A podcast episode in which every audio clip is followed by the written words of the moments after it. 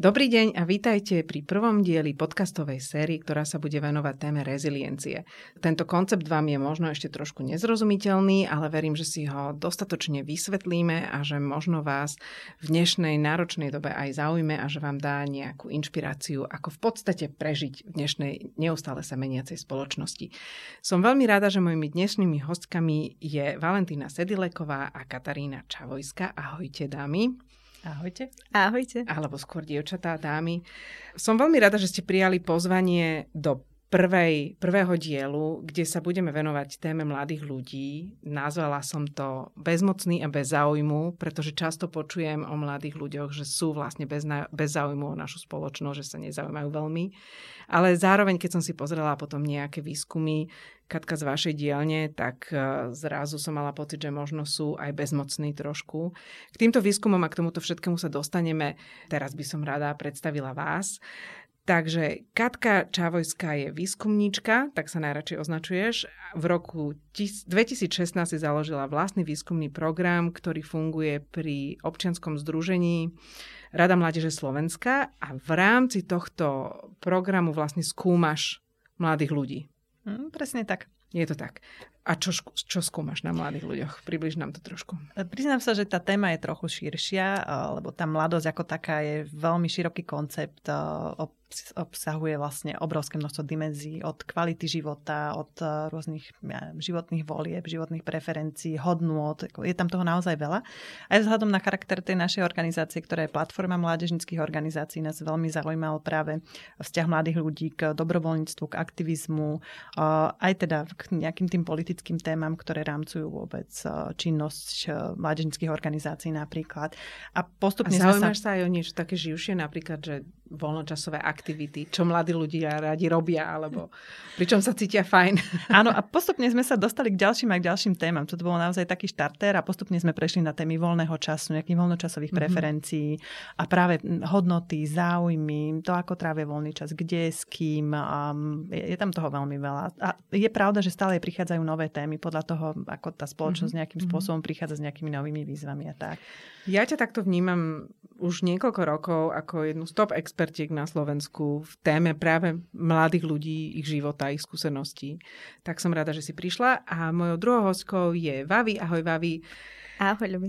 Teba by som predstavila možno cez tvoj najvýraznejší projekt Chuť žiť, ktorý si založila ešte pred pandémiou v roku 2018 a je to projekt, ktorý sa venuje témam, takým ťaž, ťažším témam anorexii, bulimii, a spôsobu, ako zvládnuť rôzne poruchy príjmu potravy. Je to tak? Chceš to trošku áno, áno, venujeme sa v podstate pomoci mladým aj dospelým ľuďom s poruchami príjmu potravy, ich vzťahu k jedlu, k tomu telu, venujeme sa veľmi často body imidžu, aj takým tým, tomu stravovaniu, nechcem to nazvať úplne, že zdravé stravovanie, lebo práve to je takéto, že čo je zdravé, čo je nezdravé. takže v mhm. podstate objímame tak viacero týchto tém. Ale si tu hlavne preto, že si mladý človek. Aj keď, sa človek po, po, keď, sa, keď som sa pozrela na tvoj životopis ako ťa vnímam tiež už niekoľko rokov, tak e, až ma zaskočilo, ako si mladá. Uh, si aj autorka trilógie uh, fantasy kníh, teda fantasy trilógie, ktorá sa volá Pokrvný. Áno, áno. Hej. To by mal byť názov celej trilógie, áno. Áno, a, a len taký, taký detail, e, pre ktorý vlastne na mňa naozaj pôsobí veľmi impozantne tá práca, ktorú robíš, e, že som si pozerala web stránku Chuť žiť a vy ste narástli, spomínal si, že vás je okolo 30 momentálne. Je nás už, je nás už celkom dosť. Dostaneme sa aj k tomu, aj keď teda hlavné zameranie nebude tentokrát anorexia a bulimia, ale bude to v podstate taký širší pohľad na, na život e, mladých ľudí, ako sa žije tebe, ako sa žije tvojim vrstovníkom, kamarátom, ktorých vnímaš a ako možno uh, vnímate aj témy duševného zdravia, ako prípadne na vás doliehajú, čo je samozrejme oblasť, do ktorej aj anorexia, bulimia a poruchy príjmu potravy patria. Poďme na chvíľu k reziliencii, dámy. A je to taký koncept, ktorý ja som zachytila možno pred dvomi, tromi rokmi. Začal nejak tak okolo mňa vybrovať a začala som sa mu náplno venovať až v PDCS. Ako na vás pôsobí? Je to taký modný výstrelok, prišiel, odíde, podobne možno ako sme sa rozprávali kedy si o udržateľnosti, teraz sa bavíme o, o reziliencii, alebo je tam niečo, čo ste v tom našli, z čoho môžete čerpať. Priznám sa, že ja som si najskôr šla vyhľadať, čo vlastne slovo reziliencia znamená. Asi to prvá voľba, že čo sa za tým skrýva, lebo znie to veľmi sofistikovane.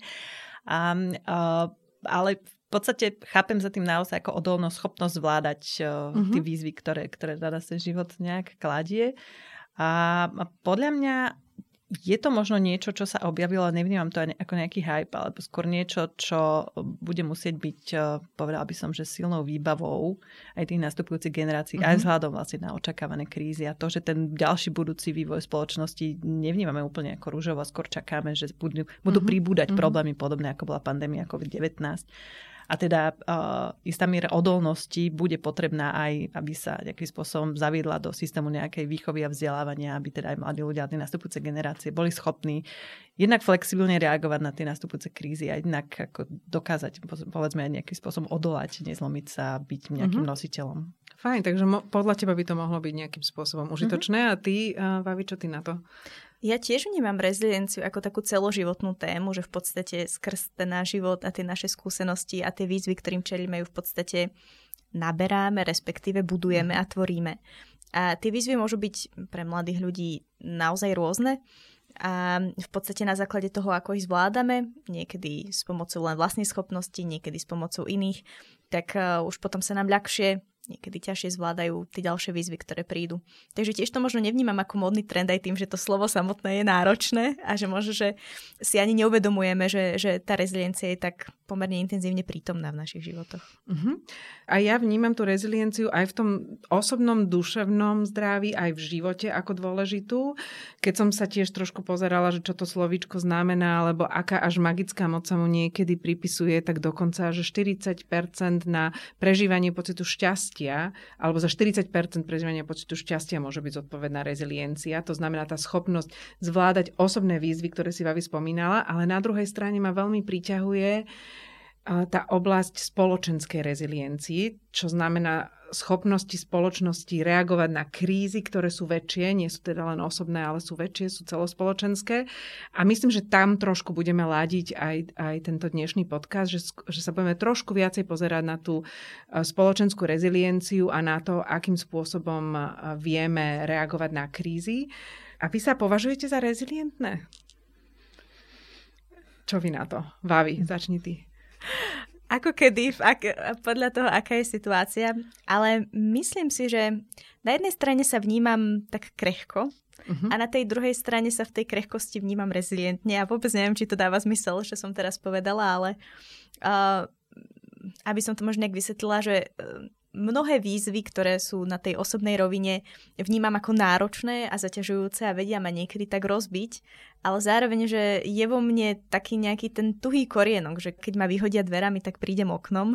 Uh, a či už je to napríklad uh, naozaj, že, že na, možno, že ani nie tých medziľudských vzťahov, ale skôr nejakých naozaj, že osobných výzvach, ktorým, mm-hmm. ktorým čelím. Mm-hmm.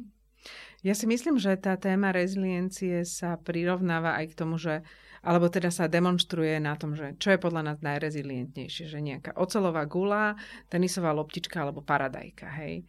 A teraz možno by ste si typli, že tá správna odpoveď je presne tá tenisová loptička, čo je možno niečo, čo si ty práve pomenula, po, pomenovala. Aj keď možno niekto by volil práve tú ocelovú gulu, že ju nič nerozdrtí, ale ona nemá tú schopnosť zmrštiť sa, keď je to potrebné, reagovať a potom sa vrátiť do tej pôvodnej, pôvodnej ako veľkosti alebo pôvodného tváru. Takže to sa mi veľmi napája na to, že ak sa mi niečo nepodarí na ten prvý krát, tak um, aj keď to môže mať na mňa negatívny dopad, tak to skúsim znovu. Perfektné. Že... Uh-huh. A čo ty, Katka? Tiež sa v tom hľadám. Či skôr nie som na úrovni tej paradajky v tom celom niekedy. Snad nie. A, neskôr už kečupu. Neskôr už kečup. teda zmením skupenstva a dostávam sa asi nakoniec vlastne do pohody. Um, asi je to asi v globále by som sa skôr považovala za človeka, ktorý je relatívne odolný. A určite je to aj tým, kde pracujem, ako pracovať v občianskej spoločnosti, ktorá navyše pôsobí v advokácii, čiže nejakým spôsobom zastupuje záujmy e, slabších vo vzťahu k štátu je vždy veľká výzva nie je to naozaj jednoduché mm-hmm. a mhm. teda potýkať sa akoby s tou veľkou štátnou mocou a v pozícii veľmi slabého subjektu je, je určite nelahké a je to naozaj o schopnosti vedieť sa otrepať, e, vedieť e, nejakým spôsobom sa zdvihnúť, prísť zase s nejakým novým riešením, novým nápadom, hľadať cesty, ako z toho celého von a nejak dospieť aj k nejakým úspešným úspechom alebo výsledkom, ktoré, ktoré sú vlastne žiadané. A... Možno aj toto, čo si povedala, je trošku symptomatické v zmysle, že si pomenovala vašu organizáciu, ktorá je tu na trhu koľko? No, viac ako 30 rokov. Viac ako 30 rokov, ako veľmi slabú. A vyslovene si povedala v tom stretnutí s tou veľkou štátnou mocou.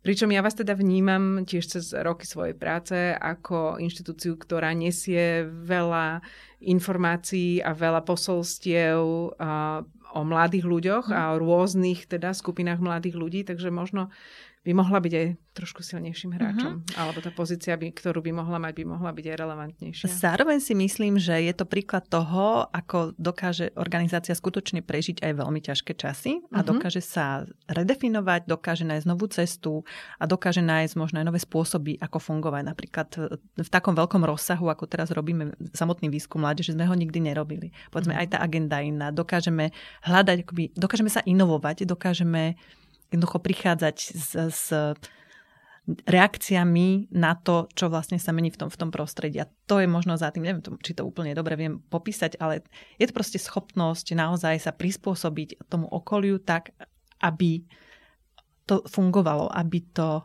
išlo a aj keď je tá organizácia relatívne malá, aktuálne máme za sebou 30 členských organizácií, čo teda rozhodne nie je malá, ale samotná kancelár je naozaj o 3,5 človeku, ktorí dokážu uh, riadiť relatívne veľké procesy. Uh-huh.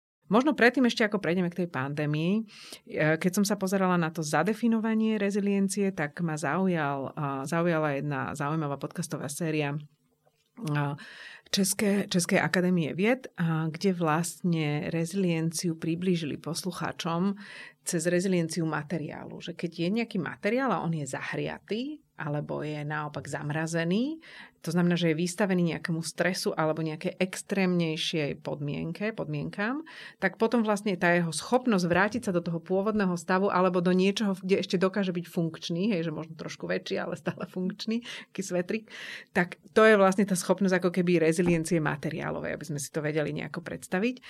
A ono to ide naspäť, aj keď to ku nám prišlo z angličtiny, tento výraz, resilience, tak to ide naspäť do latinčiny, resilient, a to je vlastne odskočiť, znova vyskočiť, znova sa odraziť a teda opäť znova sa ako keby dostať na tú pôvodnú pozíciu. Poďme teraz na tých mladých ľudí. Poďme sa vrátiť do tej pandémie, ktorú si Vávi spomínala. Uh, ja si na to pamätám, keď to začínalo, spomínala si aj ty tie začiatky pandémie a ja som teda prežila pandémiu s dvomi v tom čase pubertiakmi, Myslím si, že to bola dobrá skúška reziliencia osobnostnej. Takže som tú tému veľmi sledovala. A myslím, že bola naozaj z pohľadu žurnalistiky spracovaná skvelo. Skutočne tam boli mnohé rozhovory, ktoré dávali návody, ako tú situácie zvládnuť, ktoré približovali rodičom, o čo tí mladí ľudia prichádzajú či už to bol prvý bosk, si spomínam, hej, že ľudia vlastne, mladí ľudia v tom v nejakom období, hej, potrebujú aj nejakú sociálnu interakciu, zažívať si nejaké prírodzené fázy dospievania. Alebo to bol to, že vlastne prestali sa socializovať a stretávať sa v rámci školy s, s spolužiakmi, čo u niekoho mohlo mať za dôsledok, že ho škola prestala zaujímať ako taká, hej, že ten kontakt cez obrazovku bol natoľko nedostatočný, že vlastne niektoré veci prestali byť pre nich úplne ako zaujímavé. Pamätám si, že sa skutočne bylo na poplach, a, že aké veľké dosahy môže pandémia mať na mladých ľudí. Keď sa na to pozriem dnes, je máj 2023, tak trošku mám taký pocit, ako hovorí jedna moja kamarátka, ruka hore, noha v torte, všetko sme to zvládli, nemám pocit, že by sa nejak pýtalo, písalo o tom, že aké sú dopady mla, na mladých ľuďoch, čo, čo všetko vlastne, aké, aké mohli byť aj nejaké negatívne zážitky, alebo čo si odniesli po pandémii, čo vy na to. Je to tak, ruka hore, noha v torte, je to za nami, otriasli sa a vlastne sú úžasne rezilientní a frčia ďalej? No nenazval by som to rukou hore nohou v torte, skôr, skôr želaný stav by bol asi ruka hore noha v torte. A, Ale nie sme tam, hej? Nie sme tam. Aj napriek tomu, že ne, nezachytávam to v tých médiách tak, ako to bolo v čase pandémie, nie sme tam. Nie, myslím si, že nie. Akože ja by som ešte povedala, lebo včera nastal ako, akurát taký paradoxný efekt, že som si povedala, že á, fakt, že, že, že pandémia, že je to za nami, lebo tuším, čítal som niekde, že VHO zrušilo ten, hm, ten pandemický stav. A presne som povedala, že no, že ako spoločnosť sme to teda zvládli. Ale že, že vlastne nemám úplne taký pocit, keď si spomeniem na to, čo všetko sa dialo. A samozrejme vnímam aj tie dopady, k čomu sa Katka asi dostane. Ale že, že z toho takého, že úplne keď sa tak akože vzdialíme od toho, tak fungujeme a nejako ideme ďalej. Uh-huh. Trochu sa tá guma zase vrátila do tej pôvodnej uh-huh. podoby. Ale ja mám tiež pocit, že je to skôr, ako by sme na to chceli zabudnúť a nechceme si mm. pripomínať e, všetky tie zlé veci, okay. ktoré tam zostali a že, že, že ako všetci, že, že celkovo to nastavenie v spoločnosti je také, že chceme sa tváriť, že sa to ako keby až nestalo. Len ono sa to stalo. A naozaj mnohí si odchádzajú alebo odnášajú z toho obdobia aj silnú traumu a teda mnohé negatívne skúsenosti, čo sa týka vzdelávania, aj čo sa týka kvality vzdelania, čo sa týka kvality vzťahov, kvality života ako takého, tam proste sú. A priznám sa, že keď sa na to pozrieme z hľadiska nejakého komplexnejšieho politického, neprišla nejaká nechcem to povedať, že odpoveď alebo pomoc alebo ponuka vôbec akoby zo strany štátu pomoc zvládnuť mladým ľuďom vôbec to, to náročné, to ťažké, akoby, ako to prekonať, nie? ako to obdobie. Ja som tiež teda zaregistrovala, že sa hovorilo až o takom ako keby kolektívnom traumatickom zážitku v tom čase a veľmi otvorene sa hovorilo aj myslím si, že v slovenskej tlači, ale určite aj v nejakých medzinárodných uh, uh, médiách o tom, že takýto zážitok si potom vyžaduje možno aj nejakú väčšiu intervenciu a spracovanie vlastne tej, záleži- tej, tej skúsenosti, aby sme ju dokázali pretaviť do bežného života a možno z nej nejako vyťažiť. K tomuto podľa vás teda nedošlo. Minulý, teda rok 2022 dokonca Európska komisia vyhlásila za Európsky rok mládeže, ktorý mal ako symbolicky byť akoby takým splatením toho dlhu voči mladým ľuďom. My sme si na Slovensku ani nevšimli, že niečo také sa udialo. Takže už v Láni vlastne už v Láni. sme mali. Uh-huh. OK. Uh-huh. Vavi, čo si ty myslíš? Zostali nejaké rezidua pandémie v nás alebo v, v mladých ľuďoch prenašajú si niečo so sebou? Boli to roky, niekto možno, vieme, aj ty si vtedy začínala v práci. A tiež to boli proste mnohé neisté situácie, keď sa prenesieme naspäť do toho obdobia, nevedeli sme, ako dlho to bude trvať. Čo to znamená? Dokážu sa takto deti vzdelávať? Môžu takto nastúpiť prvýkrát do práce? Akože bola to obrovská neistota a ja osobne si myslím, že tá pandémia v nás zostala a to, čo Katka povedala, že um, že v podstate sa teraz tak tvárime, že sa to nestalo a snažíme sa vrácať do toho života, že s tým úplne súhlasím, že aj to, ako sme sa vlastne, lebo my ako spoločnosť sa pohli ďalej, ale to neznamená, že sme sa pohli ďalej bez tých následkov, že ono to v nás je a myslím si a stále aj vnímam akože mnohé veci, čo, čo sa zmenili. Hej. Napríklad zmenil sa spôsob práce, a to, že je o mnoho flex, že je taká istým zmysle flexibilnejšia, hej, viac sme na online. Ale vnímam to napríklad aj v tom, že dostať ľudí na jednu kopu je podľa mňa náročnejšie, než to bolo predtým. Že sme viac utiahnutí, viac takí osamelejší, viac takí sami v sebe a že si proste niečo z toho nesieme. A to absolútne nehovorím o ľuďoch, ktorých COVID zasiahol podľa mňa priamo, že im zomrel napríklad nejaký člen rodiny, či už starý rodič, alebo nebodaj rodič. Mm-hmm. Takže myslím si, že tam je to ešte o niečom úplne inom, ale aj taký ten bežný život, taká tá ja by som to možno z toho, aj z, akože z toho svojho veku mm, pomenovala taká nejaká istota, že vlastne, že bolo to niečo, čo, čo absolútne som nepredpokladala, že niekedy vlastne zažijem, že sa to môže stať a tiež, že to môže mať také ďaleko siahle dôsledky v podstate na každý aspekt toho života. Mm-hmm. A mhm. pamätám si, že v tom čase to bolo jasné, že aj zdravie seba, aj zdravie mojich blízkych. Pamätám si, že ešte úplne tie prvé týždne, keď sme mali prvých pár prípadov na Slovensku, tak boli odporúčania. Vždy, keď prídeš domov, tak si všetko vyzleč, daj to do nejakého sáčku. Ideálne, nech sa s tým nič nestane až v podstate po to, kedy ja som napríklad v tom období chcela chodiť von a chcela som randiť, ale v podstate aj toto napríklad, hej, v podstate nešlo, aj do toho to vstupovalo. Potom veľká osamelosť, v mhm. podstate človek nemôže byť s blízkymi, s kamošmi, ani s kolegami v práci a tak ďalej a tak ďalej. Ja sa priznám, že ja tiež možno v, tom, v tej snahe na to zabudnúť a ísť ďalej a dohnať ako keby všetko, tak som sa tiež prichytila pri tom, že keď mi náhodou telefon ukáže nejakú fotku z toho, z, tej, z toho času, z toho obdobia a teraz som tam v rúšku, alebo moja kamarátka je tam v rúšku v lese, tak sa na to pozerám, že to nemyslíte vážne, že týmto sme si vlastne my prešli. Čím je to, že si nenachádzame ako keby čas sa na to pozrieť a stráviť nejak to, čo sme zažili? Je to možno prískoro, alebo ako to vnímate? Možno je to prískoro a uvažujem, do akej miery e, v tom hrá úlohu to, že vlastne nastúpili ďalšie krízy. Prišla vojna na Ukrajine, e, do toho hneď mm-hmm. akoby to nepriaznivé ekonomické prostredie, čiže inflácia, rast cien a teda zhoršenie, by som povedala, ešte tej ekonomickej situácie mnohých rodín a mladých ľudí zvlášť, čiže ešte aj možno nejaké zhoršenie tých životných štátov. Čiže skôr má pocit, že ešte sa akoby nabalili ďalšie a ďalšie veci a že vlastne nebol nejak priestor sa s tým možno aj vysporiadať. Ako hovorím, stále mi tiež chýba možno aj v, akoby v tom verejnom priestore nejaká ochota alebo záujem sa s tým vysporiadať, mm-hmm. nejak na to zareagovať, prísť možno s nejakými programami, prísť s nejakou podporou, prísť s nejakou komunikáciou, ktorá by sa tomu uh, nejak extra venovala. Napríklad, ak už preskočím ešte trošku aj k tým našim výskumom, um, keď sme sa mladých pýtali vôbec uh, na nejakú tú reflexiu toho obdobia. Uh, v podstate práve to pandemické obdobie bolo obdobie, v ktorom najviac vstupol ten pocit takého toho verejného politického nevypočutia. Je, že tí mladí mhm. vlastne boli akoby úplne vypnutí z toho verejného diskurzu, stali sa čistým objektom, o ktorom niekto rozhoduje, prakticky neboli zapojení do akejkoľvek diskusie o tom, či napríklad e, otvárať, neotvárať, ako fungovať v školách, nefungovať v školách a podobne. Čiže uh-huh. aj toto je podľa mňa taký ako ďalší aspekt toho celého. Nemám úplne odpoveď, ako by to mohlo byť inak, uh-huh. alebo ako by to malo byť inak. Priznám sa, že aj tá situácia je vlastne tak nová, že asi na to nie je nejaké univerzálne riešenie. Možno by nám pomohlo pozrieť sa trošku na krajiny okolo. Možno skúsim tú otázku preformulovať a pomôžem si nejakými faktami, ktoré uh-huh. som našla a ktoré nebudem ani citovať, pretože boli naozaj akože bežne citované a, a nie je to žiadne novum. Takže máme tu 6. marca 2020 začala pandémia na Slovensku oficiálne a, teraz tu máme nejaké dáta z roku 2020, kedy sa hovorí o tom, že viac ako štvrtina obyvateľstva pociťuje zhoršenie svojho duševného zdravia kvôli koronavírusu a 48% respondentov zažíva občasné či časté pocity depresie. Hej, takže to už je normálne klinická, do určitej miery aj klinická môže byť diagnoza. Obmedzenie sociálnych kontaktov a izolácia výrazne ovplyvňujú predovšetkým mladých ľudí vo veku do 30 rokov, ktorí trpia zvýšenou nervozitou, úzkosťou, hnevom, osamelosťou.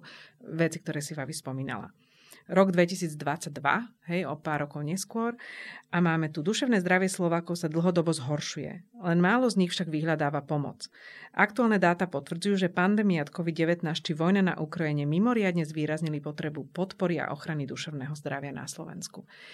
To sú len dva z tých faktov. Takže vlastne, keď si niekto klikne do hociakého vyhľadávača duševné zdravie a Slovensko, trendy, tak ako nie je podľa mňa nič viac uh, jasnejšie a zreteľnejšie, že tá situácia sa zhoršuje. Uh, robíme s tým ako krajina niečo? Ja si myslím, že niečo s tým robíme. Uh, aj na strane štátu, aj na strane kľudne mimovládnych organizácií, aj na strane súkromného sektora. Uh, povznikali napríklad teraz aj startupy, platformy pre psychológov.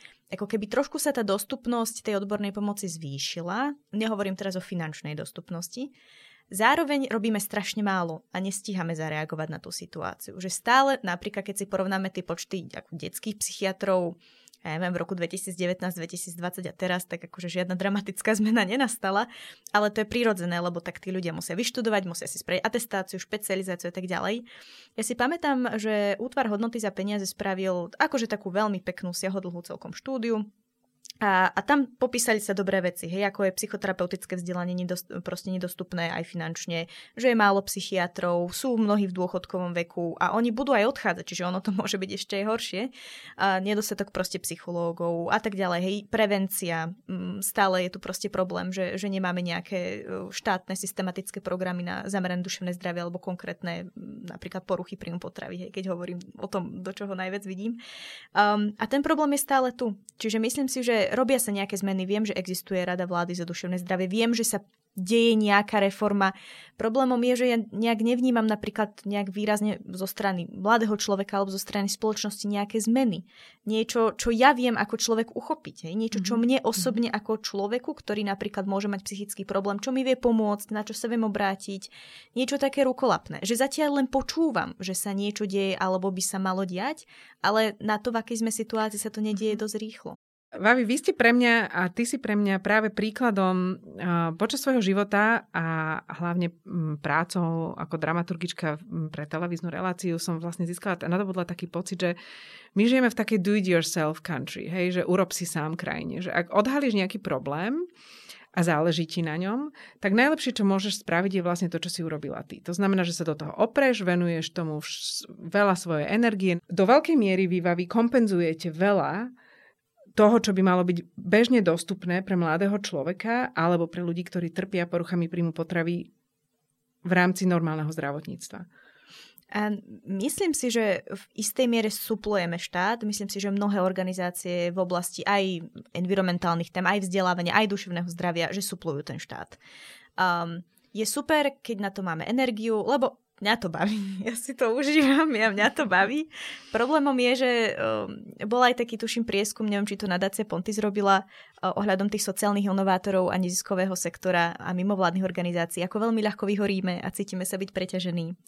A v podstate je to pravda, hej, že, že síce nás to baví a síce sa dávame do toho veľa energie, veľa, veľa nášho času, veľa našich zdrojov vlastných, a, ale v podstate, že príde niekedy je moment, kedy už sme veľmi unavení a kedy zistíme, že to, čo môže reálne spôsobiť systémovú zmenu, naozaj, že, že o mnoho väčší dosah, než môžeme spraviť my z toho takého toho grassrootu, hej, tak, tak je tá spolupráca so štátom. A potom, keď chceme spolupracovať so štátom, tak vlastne zistíme, aké je to extrémne náročné a že vlastne tam narážame niekedy aj na nezáujem, um, hej, že to není aktuálna téma, že to není téma, ktorá získava voľby a že ja už mám tiež sama v sebe niekedy pocit frustrácie. Mm-hmm. Že mhm. človek sa môže mm-hmm. snažiť, ale výzva je blbo postavená, takže vlastne radšej sa o ňu neuchádzať, lebo viem, že by sme si asi my sami popálili prsty alebo máte, máš s niekým proste už vytvorený nejaký kontakt a rozprávate sa, ten človek odíde a vlastne začínaš od znova.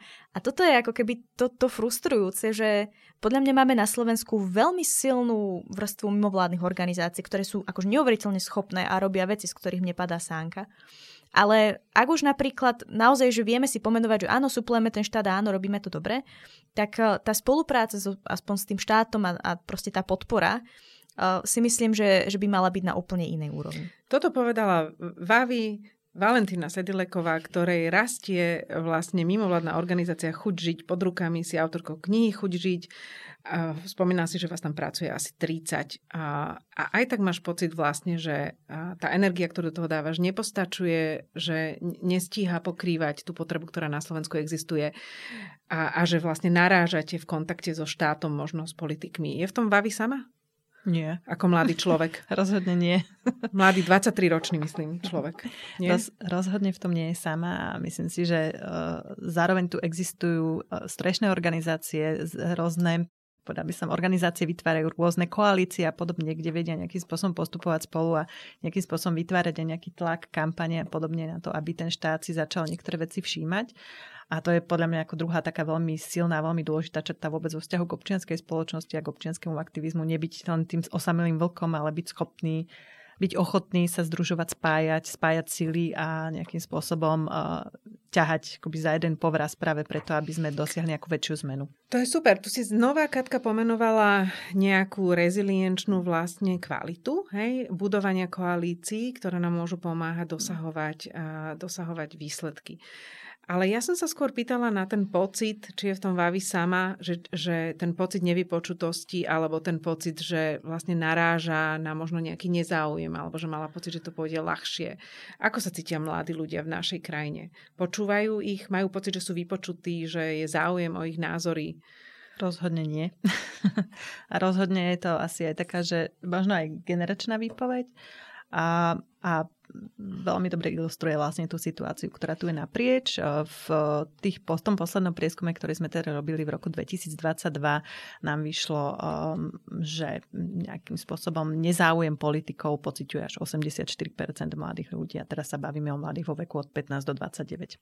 Čo je, myslím si, že mm, úplne desivé číslo. Ešte raz si to povedzme. 84% mladých má pocit, že sa o nich politici nezaujímajú. nezaujímajú. Mhm. Neuveriteľné. A ono to má samozrejme potom aj dopad na to, akým spôsobom sa postavia oni potom k tej spoločnosti a, a k tomu, čo sa tu mhm. deje. Mm-hmm. Ale že... zostaňme ešte pri tom, e? ako sa teda cítia, ale áno, je to prepojené. Majú pocit, že môžu nejako diktovať agendu?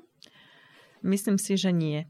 Myslím si, že to s tým ide tiež ruka v ruke a tiež keď sme robili množstvo takých tých konzultačných diskusí, mm-hmm. fokusových skupín, kde sme sa tomu venovali, v priebehu tých rokov 21 22, tak tam to bolo veľmi veľa, by som povedala, že veľa sklamania, veľa frustrácie a dokonca aj veľa zlých skúseností, eh, kde mladí zažívajú aj také situácie, že ich povedzme prízvú napríklad na úrovni nejakej miestnej samozprávy a podobne, alebo regionálnej, ale na úrovni vúciek a podobne do tvorby nejakých eh, lokálnych strategických dokumentov alebo nejakých iniciatív a podobne. A eh, skončí to tak, že sa s nimi odfotia, dajú si s nimi fotku na nejaké sociálne siete a tam to skončilo. A tvária sa, že to teda proces participácia, teda participatívne sme zapojili mladých ľudí do tvorby nejakých našich lokálnych alebo miestnych dokumentov.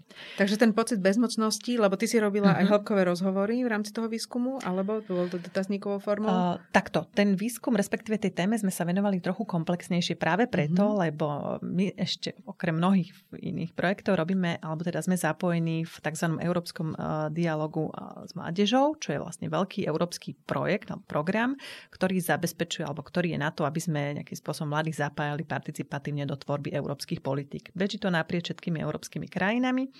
A, a teda my, tak ako tie ostatné krajiny, máme nejaké spoločné témy, ktoré súvisia s predsedníctvom práve v Európskej rade. A, a práve v rok, v tom predchádzajúcom cykle, teda úplne už nemám tie roky, myslím, že 21-22, to boli, bola téma participácie a priestorov uh-huh. pre mladých. Hej. Čiže uprostred najhlbšej pandémie my sme sa vlastne rozprávali uh-huh. o tom, ako mladých zapájať do tvorby politík a, a, a bolo to naozaj okay. ťažké mladí ľudia majú pocit, že ja to teda zjedno, zjednoduším, že sú bezmocní, nevypočutí, že, že nie je dávaný pozor na ich názory, alebo že ich názory nie sú zaujímavé, mm-hmm. a, ale je to vlastne aj na základe ich životných skúseností, mm-hmm. že aj keď náhodou, alebo keď boli prizvaní do nejakého procesu, mm-hmm. tak aj tak stade vyšli s pocitom, že Áno, my už na to máme aj taký pekný termín, youth washing sa to dokonca volá. Čiže by som ho tu kľudne rada spomenula, lebo tak ako sa tu narába s greenwashingom a myslím si, že už ho máme celkom ako prijatý, že čo sa tým vlastne myslí, tak sa nám akoby do tvorby politik začína vnášať takýto tiež neštvár, by som povedala, že youth washing. A, a ako nám to približíš? Youth washing je... Uh, youth washing uh, je, že sa zastieram. Uh, presne, to sú tie pekné uh-huh. fotky s mladými, uh, s ktorými akože diskutujeme o tom, ako napríklad tvoriť nejaký, nejaký politický politický návrh, ale v skutočnosti to skončí naozaj len na úrovni e, nejakých rozhovorov a pekných fotiek a ďalej si aj tak robíme po svojom. Takže pro forma sú prizvaní mm. do nejakého procesu, ale v podstate a v podstate na tom nezáleží. Spomínali sa, spomínala si ale, že tieto pocity a ten pocit možno vylúčenia z procesu tvorby verejnej politiky alebo participácie, teda účastí na verejných procesoch, má následky. Má. Samozrejme, že má. Je tam teda taký ten pocit nielen nevypočutia, ale ten akože prirodzený krok je, keď ma teda nechcú počúvať, že sa začínam odstrihávať a že skôr v súčasnosti pozorujeme, medziročne pozorujeme silný trend poklesu napríklad zapájania mladých ľudí akoby do tých vecí verejných, do tej mm-hmm. participácie a napríklad dramaticky nám poklesol aj počet mladých ľudí, ktorí sa vôbec zapájajú do aktivít, ako je dobrovoľníctvo. Čiže vyslovene, že mhm. sa nám odstrihávajú od, od občianskej spoločnosti, od občianského aktivizmu, od nejakého takého, takéto akoby veľmi dôležitej uh, súčasti tej, tej demokratickej spoločnosti, čo aj z hľadiska nejakých budúcich trendov môže byť veľmi, by som povedala, že rizikové. Že máme, máme tu veľký mhm. deficit v tomto smere. Ale v podstate hovorí, že je to možno prírodzené, lebo je to reakcia na to, že uh, aj keď by chceli možno niečo povedať a majú pocit, že majú názor, ktorý je relevantný uh, o politikách, a, tak nie sú vypočutí a nemôžu zasiahnuť alebo ovplyvniť verejné dianie. Uh-huh. Mm-hmm. Áno, ale to je taká akoby uzavretá nádoba, že to tak mm-hmm. jedno s druhým ide ruka v ruke. To ale neznamená, že sa to nemôže zmeniť. A stále, keď aj vedieme alebo robíme takéto diskusie, mali sme aj fokusové skupiny vyslovene venované téme občianského aktivizmu, akoby tá ochota, záujem tam je, aj to presvedčenie, že je to dôležité, tam je. Len veľmi často ostávajú akoby tá najmladšia generácia v takej tej veľmi privátnej zóne. A, čiže ísť niekam von, e, ísť niečo robiť na ulicu, ísť na demonstráciu alebo niečo zorganizovať vonku, už je o mnoho ťažšie, ako napríklad zostať len niekde doma, sem tam si pozerať, podpísať nejakú mhm. petíciu v lepšom prípade mm-hmm. alebo online sledovať nejaké uh, aktivity tam sa akoby je taká tá bezpečná zóna, ale ako výjsť von z toho súkromného do toho skutočného reálneho 3D verejného priestoru, tam je, povedal by som, že o mnoho väčšia obava a, a vyslovene, že chýba aj také akoby proces takého, proces alebo skôr stav takého nejakého sociálneho potvrdenia, že môžeš to ísť robiť, je to v poriadku, je to správne, neboj sa. Ako sa to tebe počúva, Vavi? No počúva sa mi to v niečom veľmi náročne. Uh, s tým, že ja si pamätám, že keď som bola na základnej, na strednej, tak, uh, ale tak to je zase tá bublina, v ktorej žijeme, tak uh, bolo aj množstvo aktívnych ľudí, ja aj vnímam veľké množstvo aktívnych ľudí, ale zároveň sa s tým viem istej miere aj tak stotožniť. Že ja sama musím povedať, že za roky, ako prišla mhm. pandémia a určite to teda súvisí aj s tým, ako prišla politická situácia, aká prišla, že um, že ma to tak začalo frustrovať, skľúčovať, um, začalo niečo také smutné vychádzať do tej spoločnosti, aj mm, to, ako bola naozaj enormne polarizovaná, uh-huh. že vlastne ľudia, ktorých sme poznali, začali mať absolútne hodnotové odlišné, hodnotovo odlišné názory, než sme mali my. A zrazu ani neviem, ako som s niektorými ľuďmi stála na opačnej strane nejakého uh-huh. protipólu. A tiež to na mňa zapôsobilo istým spôsobom, takže že viem, že napríklad menej sledujem verejné dianie a to som napríklad uh, študovala komparatívnu politiku, hej, uh, ako, uh-huh. ako jednu zo svojich uh, tých amerických maturít, že mňa to bavilo, mňa to zaujímalo, zaujímalo ma to sledovať, zaujímalo ma žiť uh-huh. tým verejným dianím, čo sa deje. Uh-huh. A zrazu je to niečo, čo že, a myslím si, že mnohí mladí ľudia naozaj žijú v tých svojich životoch, kde sú denodene nejaké problémy, ktoré musia čeliť či už sú to napríklad problémy súvisiace s dušeným zdravím, vzťahmi, rodinou, sociálnou situáciou, naozaj školou, čímkoľvek. A toto je ináč taká myšlienka, e, ktorú som chcela vyjadriť aj, že, že prečo vlastne nemáme čas reflektovať tú pandémiu. A ja mám pocit, že to je taký aj trochu neduch tej dnešnej spoločnosti, že my furt máme čo robiť. A, a my sa nevieme zastaviť, hej? že my sa nevieme pozastaviť a tak nejak si vydýchnuť a zreflektovať. Nie, že vždy prišlo niečo ďalšie, ďalšie, ďalšie a nevieme sa zastaviť, pozrieť sa späť, mm-hmm. ale furt čelíme nejakým novým výzvam, novým problémom a musíme sa adaptovať, prispôsobiť, riešiť ich. Mm-hmm. A, a to mi príde trošičku aj, e, že sa to deje aj v súvislosti vlastne s tou nižšou participáciou. Takže vnímame nejaké nové výzvy, ktoré príjmame, hľadáme možno rozptýlenie, či zámerne alebo nezamerne a nevraciame sa vlastne k témam, ktoré boli vážne. A Rozumejú mladí ľudia demokracii? Na jednej strane mám pocit, že je veria, nie? Tie dáta ukazujú, že je veľmi dôverujú, ale rozumejú, ako funguje a že je dôležité, aby teda sa zúčastňovali na, na týchto verejných procesoch a že možno je to kľúčové pre ich budúcnosť? Toto je hrozne zaujímavá otázka a, a nedá sa úplne jednoducho zodpovedať, ale áno, uh, ukazuje sa, že drvivá väčšina, skutočne na úrovni takmer nejakých 90% podporuje uh, myšlienku demokracie, považuje za absolútne správnu vec a nejakým spôsobom nespochybňuje. Uh, v tej batérii výrokov je tam však ale aj otázka na uh, vnímanie uh, volieb a účasti vo voľbách mm-hmm. a mhm. samotné voľby sú napríklad vnímané podľa nejakých takmer 30%, že je to nejaká zbytočná vec, čo akoby sa významovo bije s princípom demokracie ako také. Toto ma Čiže... úplne zarazilo. Ako si to vysvetľuješ? 31% mladých uh, ľudí si myslí, že voľby sú zbytočné. Áno, je to... Plýtvanie peňazí, myslím. To plýtvanie peňazí, áno. Je to výsledok, alebo skôr dôsledok uh, nie úplne dobrého a kvalitného občianského vzdelávania.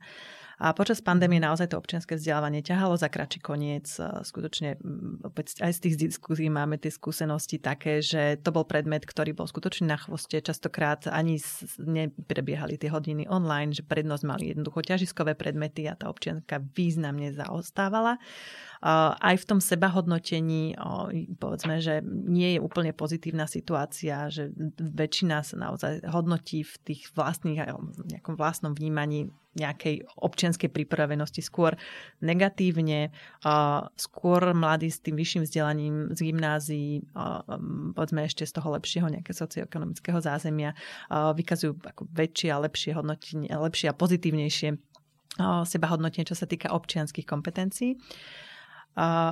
Ale teda väčšina, väčšina akoby v tomto smere ťaha za ten mm-hmm. kráči koniec. Takže čo vlastne vravíš je, že uh, aj kvôli pandémii a kvôli tomu, aký to malo dopad na vzdelávanie, tak mohla, mohlo zoslabnúť znalosť uh, mladých ľudí o dôležitosti demokracie, o tých demokratických procesoch a tak ďalej. To je uh-huh. úplne zásadné zistenie. A, a teda som rada, že sa o ňom takýmto spôsobom dozvedám, ale Vavi chcela si reagovať? Mne sa tam akože natískala naozaj, že zo zvedavosti taká otázka, že či to nemôže byť spôsobené vlastne aj tým takým nezáujmom a takouto možno, že bezmocnosťou, že vlastne na čo pôjdem voliť, keď aj tak vlastne tým nič neovplyvním, ale mám pocit, že tým nemám čo ovplyvniť. Hmm. Ale za tým je práve to nepochopenie tých procesov a ich dôležitosti. Hej. Ak to ja nemám navnímané, nemám vysvetlené, je, je prirodzené, že potom na to budem reagovať, tak akože na čo pôjdem voliť, na mojom hlase naozaj nezáleží. Uh-huh. Čiže je, je to opäť jedno s druhým veľmi úzko súvisia a môže to mať naozaj dopad v tom, v tom odpájaní sa. Uh-huh. Okrem týchto zistení boli pre mňa ešte zaražajúce aj zistenia ohľadom vnímania mladých ľudí svojich životných vyhliadok. A teraz hovoríme mladí ľudia 15 až 24 uh-huh. alebo 15 až 30.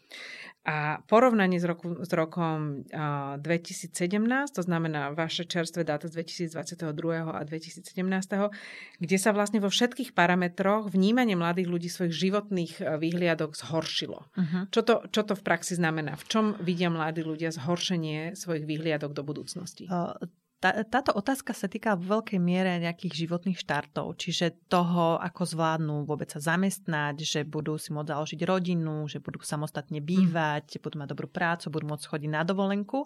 Ako doplnkovú sme tam dali aj možnosť, že sa odsťahujú navždy zo Slovenska, a teda trvalé odsťahovanie zo Slovenska mm. tam bola ako jedna z otázok. Treba možno trošku zakontextovať. V tom roku 2017 sme robili tento výskum, povedal by som, že vo veľmi napätom období. My sme tu mali v vtedy práve silné obdobie protikorupčných pochodov a skutočne tá atmosféra nebola dobrá. Prekvapivo, ako by tí mladí boli vtedy veľmi optimistickí. Napriek tomu, že tretina tam nejakým spôsobom deklarovala záujem alebo ochotu odísť zo Slovenska, teda riešiť e, úplne, úplne odchod, e, odchodom tú svoju situáciu a možno aj, aj tú atmosféru v tej krajine. Aktuálne je to percento tých, ktorí deklarujú záujem odísť zo Slovenska na úrovni 20%. Môžeme sa zamýšľať nad tým, či je to preto, lebo je tu tak dobre, alebo skôr je to o tom, že sa boja, ako by to zvládli. Možno toto ma zaujalo najmenej, mm-hmm. aj keď je to veľmi zaujímavá téma, ale napríklad o 15% klesol počet mladých ľudí, ktorí si myslia, že budú schopní zvládať platiť svoje účty. To mm-hmm. znamená zo 75 na 50%. Alebo máme tu tiež tiež výrazný pokles, že budem mať stabilnú prácu alebo zamestnanie. Uh-huh. To je tiež tak 15, myslím, percent. Eh, ono je to presne o tej neistote a, a možno aj a eh, nedostatočnej príprave vlastne na ten nástup do dospelosti, asi tak by som povedala. Aj, aj spojené možno s obavou, ako sa mi podarí mm. nájsť si prácu a opäť eh, žijeme, a teda tento výskum sa robil na jar 2022, čiže mm-hmm. apríl 2022 presne, čiže období, kedy nám začala nastupovať vlastne aj táto inflácia veľmi silno a to podstatne sa začala zhoršovať ekonomická situácia. Čiže toto tam už nejakým spôsobom určite zohrávalo úlohu. Sú tie otázky prepojené, podľa mňa mm-hmm. úzko s tým súvisia mhm. a uh, ako ja mladých stále vnímam ako tých, ktorí sú tí najoptimistickejší v tej spoločnosti nejakým spôsobom. Mm, ale momentálne to tak nepôsobí. Ale momentálne to tak vôbec nepôsobí. A, a skutočne, že napriek tomu, že v tom 2017 akoby tá situácia bola politicky podstatne zložitejšia, boli podstatne optimistickejší, ako je to vlastne po tej pandémii. Spomínali sme ten faktor neistoty a to je práve tiež niečo, čím sa reziliencia zaoberá, pretože vlastne by nám mohla priniesť zvýšená, zlepšená reziliencia nejaké spôsoby, nejaké návody na to, ako lepšie neistoty zvládať. A my sme teda v našej spoločnosti prežili niekoľko tých neistot. Taká prvá veľká výrazná pre mňa bolo teda tá diskusia, stupňujúca sa diskusia o ekologickej kríze a o ekologických zmenách, ktoré prichádzajú, ktoré sa potom zmenili a teda na vlnu pandémie, čo bola jedna obrovská neistota, ktorá aj veľmi výrazne a veľmi okamžite zasiahla do našich životov. Prišla vojna na Ukrajine, následne ekonomické a sociálne dopady. Ako vnímate, a hovoríme o tom teda, že mladí ľudia nie sú veľmi optimistickí, čo sa týka budúcnosti. PDCS možno trošku práve preto, že sa venuje tejto téme reziliencie, sa rozhodlo pozrieť sa na to trošičku bližšie a urobili sme teda projekt scenáre Sloven- vývoja slovenskej spoločnosti do roku 2040, kde sme vlastne simulovali, že čo vlastne môžu byť tie veľké výzvy, aké ďalšie krízy môžu sa na nás rútiť a, a ako sa vieme na nich pripraviť, na tieto krízy. Čo môžeme urobiť, aby sme boli rezilientnejší, odolnejší, aby sme ich lepšie zvládali. Katka, ty si bola a, a si stále súčasťou tohto projektu. Bola si jedna z experti, ktorá sa podielala na odhalovaní týchto veľkých víziev, ktoré nám rok 2040, čo nie je až tak ďaleko, 17 rokov od teraz, mladí ľudia budú práve v plnej, dalo by sa povedať, dospelosti a v tom čase, aj keď dospelí sú teraz v strednom veku. Vyšší stredný vek vraj už aj existuje niečo na ten spôsob. A teda tie uh, dopady, ktoré uh, v rámci tohto programu sme našli, vymenujem niekoľko, napríklad v oblasti IT a umelej inteligencie tam môžu byť závratné a priniesť nám takú nejakú digitálnu nerovnosť, to znamená nerovný prístup k rôznym výdobytkom umelej inteligencie a spôsobu hlavne využívania umelej inteligencie. Môžu nám priniesť aj zvýšenie nezamestnanosti. Spomeniem ďalší v oblasti demokracie, napríklad oslabenie súdržnosti spoločnosti. Ale jeden trend, ktorý tam vystúpil aj vo viacerých teda tých scenároch, je oslabenie práve demokracie. To znamená nástup nejakej, nazvime to, totalitárnejšej spoločnosti. Ako by si to charakterizovala? Katka, čo, čo je teda tá možnosť, ktorá a, nás čaká na Slovensku? Totalitárnejšej alebo autoritatívnejšej možno.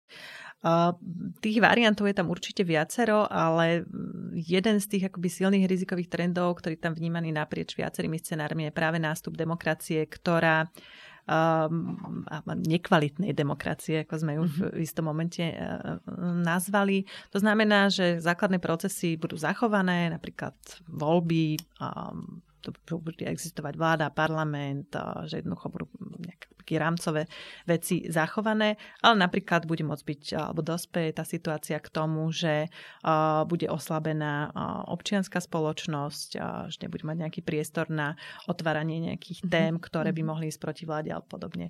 Takže Alebo... slobodne budeme chodiť k voľbám a voliť uh, jednu stranu. Jednu stranu hej. Napríklad. To mi niečo pripomína.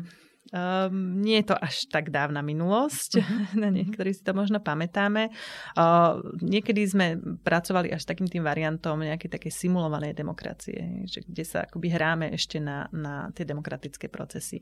Ale e, je pravda, že povedzme, že ten príklon akoby k silným lídrom a, a vôbec sympatie vôbec uh, nejakým autoritárskym režimom sú aj medzi mladými pomerne silno zastúpené. Uh-huh. Ešte v tom roku 2017, keď sme teda robili prvýkrát tak akože komplexnejšie túto politickú tému, tak už tam sa to ukázalo, že to tam medzi tými mladými je. I keď v porovnaní s tou dospelou generáciou je to u mladých v menšej miere zastúpené. Toto vám vychádza vo výskumoch. Vavi, cítiš to takto? Vnímaš to okolo seba? Priznám sa, že, ale to teraz oširšie, že ako vás tak nejak počúvam, že, uh, že, že rozumiem, aj normálne na mňa dopadol taký pocit ťažoby, uh-huh. že čo nás čaká a ja tú ťažobu akože tiež vnímam a vnímam ju aj v rozhovoroch s mojimi rovesníkmi, podstate, že, že, že trošku mám pocit, že uh, tá spoločnosť alebo ten svet strašne rýchlo napreduje, ale že to, na čo nás pripravujú naši rodičia a to, na čo nás pripravuje škola, sa tak nejak ešte zaseklo. Uh-huh. Že, a to je už úplne na takých akože aj bazálnych veciach typu podať si daňové priznanie, nájsť si prácu, napísať životopis, uh, platiť odvody, platiť dane a akože tisíc vecí s týmto spojený, že mám pocit, že na to vlastne vôbec nie sme pripravení. A to vôbec nehovorím o takej tej enormnej úzkosti z toho, že že došlaka idú voľby, došlaka je to klimatická kríza, ešte prednedávno sme sa báli, že čo vlastne s nami bude, že či aj my mhm. nebudeme súčasťou vojnového konfliktu. Akože tisíc vecí a normálne to tak na mňa dopadlo, keď vás počúvam, že bude húrš. A, bude húrš. No. Ale čo môžeme robiť, aby sme mladých ľudí lepšie pripravili, aby sme vytvorili podmienky, v ktorých sa budú sami oni cítiť takže dokážu nové výzvy zvládať a že budú lepšie pripravení na teda tie potenciálne zmeny, ktoré prichádzajú. No, ja osobne si myslím, že byť vypočutý. A ono je to akože strašné kliše podľa mňa. Ale ukazuje sa to napríklad pri tom duševnom zdraví. Momentálne spolupracujeme s takou českou organizáciou Nevypust duši. A oni si dali robiť taký pomerne veľký o, prieskum, kde vlastne tiež vyvstalo z toho, že mladí ľudia, ktorí majú buď duševné ťažkosti, alebo sa, ne, alebo sa proste necítia dobre, že sa cítia byť nevypočutí. A mne to ide veľmi hlavou, akože, že vlastne nie sú vnímaní od tých dôležitých dospelých alebo tých stakeholderov a tak ďalej. A že často to, čo tie decka potrebujú, je niekedy len vedieť, že tá možnosť prísť za tými rodičmi a povedať im, toto mi je a spoločne vieme nájsť nejakú pomoc. Alebo že tí politici začnú hovoriť o tých veciach a začnú ich nejako reprezentovať. S tým, že tá téma duševného zdravia, hej, keď teraz hovorím konkrétne o tejto, sa stane takou výraznou pomenovanou tak to je niečo, čo oni naozaj potrebujú. A čo im vie dať, ako keby dodať ten pocit relevancie a toho, že aha, mám nejaké potreby, ktoré si sú vypočuté a riešia sa. A viem, že je dosť ilúzia, akože teraz hovoriť, že no tak e, na systémovej úrovni, lebo tak čo my teraz akože z týchto sedačky vieme zmeniť, ale minimálne už len na tej základnej úrovni tej rodiny mi to príde veľmi dôležité pomenovať, mm-hmm. vypočuť ich. Na to som chcela zareagovať, lebo myslím si, že, že presne, že zdá sa na prvú akoby veľmi jednoduché riešenie, ale je to vlastne akoby základné, by som povedala, až taký, že paradigmatický obrad a vlastne akoby posunúť z tých mladých ľudí z pozície objektu do pozície subjektu, teda toho, koho beriem ako svojho partnera, s ktorým sa rozprávam, ktorého zapájam vlastne do všetkého, čo sa týka, lebo oni tu budú o tých 40 rokov, kto vie, kde my budeme, teda ja, už budem tiež hodne za Zenitom. Um, najvyšší stredný vek. najvyšší stredný vek.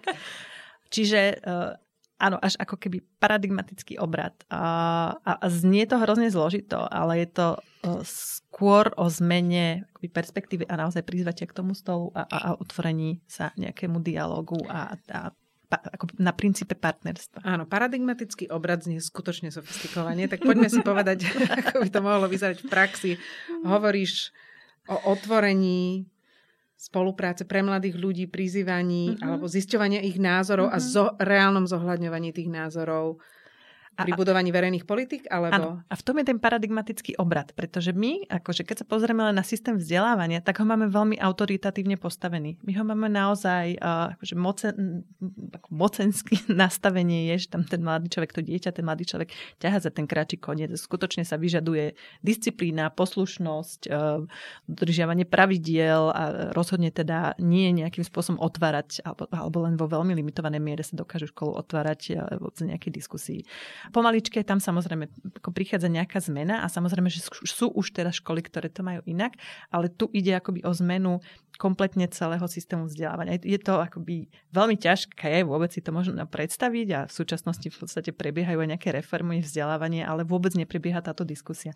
Kde si som teraz čítala nedávno takú ako veľmi múdru vetu, ospravedlňujem sa autorovi, nepamätám si, kto to bol, ale bolo to o tom, že školy, naše školy skutočne pripravujú ľudí pre svet, ktorý už neexistuje. Uh-huh. A myslím si, že toto je ako ten... Toto podľa mňa počiarkuje dôležitosť tej uh, existujúcej školskej reformy traktora prebieha, alebo teda hmm. uvidíme, je maj, zase počujeme o novej vláde na pár mesiacov, uvidíme, ako bude mať budúcnosť. Ale ja by som chcela počiarknúť to, čo ste obidve povedali, honosne nazvané ako obrad paradigmy. Ale rozmenené na drobné, v podstate je to posolstvo, ktoré si myslím, že by mohli využiť mnohí v našej spoločnosti. Či sme v roli rodičov, alebo sme v roli vychovávateľov, alebo v roli učiteľov, alebo možno sme v roli seniornejších kolegov, ktorým prichádzajú juniornejší spolupracovníci, teda mladší spolupracovníci na pôsobisko. To znamená, skutočne je to ako keby využiteľné posolstvo podľa mňa pre mnohých na Slovensku. A to posolstvo je, ak, som, ak vás môžem parafrázovať, je o tom, vypočujme mladých ľudí, dajme im rolu, zapojme ich do procesov, možno zdieľajme vlastne názory navzájom a, a dajme im pocítiť, že majú dosah na riadenie verejných vecí, na, na, na tvorbu svojej vlastnej budúcnosti. Dámy, mohli by ste ma ešte doplniť, upresniť? Treba. Ak nie, vám ďakujem veľmi pekne, že ste si našli čas a že ste prišli teda zazdieľať svoje názory na to, ako sa cítia dnešní mladí ľudia na Slovensku, ako tu žijú. Ďakujem za pozvanie. Ďakujem za pozvanie.